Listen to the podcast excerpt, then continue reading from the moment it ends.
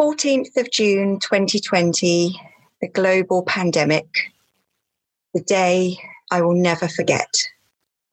It's the day my brother died by suicide. I am from a small family unit me, mum, dad, and my brother, just the four of us. I have my own family now uh, with four year old twins, but my brother never had any children, so it feels like the end of the line for him. I received a call last year to say that my brother was missing. It was a call that would change my life forever. And I remember that call like it was yesterday. We had three days of worrying, fear, not knowing. And then I received the worst call of them all the call from the police that said they had found my brother and he had taken his own life. He was found in a local forest where he had hung himself. There were no signs, no warnings, no clues, nothing. It was a complete and total shock to us all.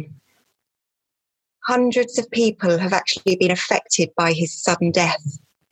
He had so many friends people who cared about him, people who are still shocked, just like us. He made such a positive impact on other people's lives through his genuine kindness. A perfect gentleman, funny, lovable, incredibly caring, the best brother I could have asked for, and the most amazing uncle to our four year old twins.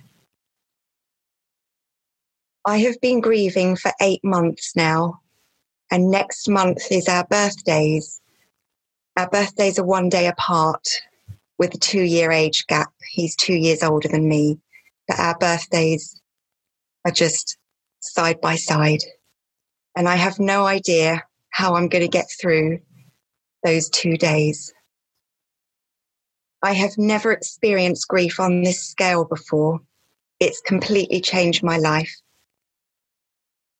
But I've now found my voice and I'm speaking up about suicide and grief and helping to make it more acceptable for people to grieve. Grief doesn't just end after six months or a year. We learn to live with it. I'm learning that each and every day.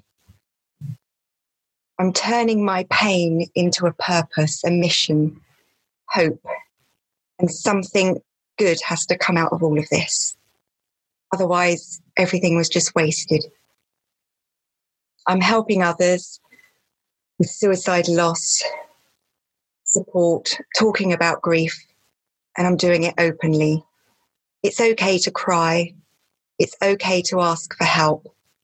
It's okay to share. My brother supports and guides me in spirit now, and I feel connected to him and I know he's around me, and that helps because I think if I didn't sense that and feel that, I would be in a much darker place. So, this is what keeps me going. Love never dies.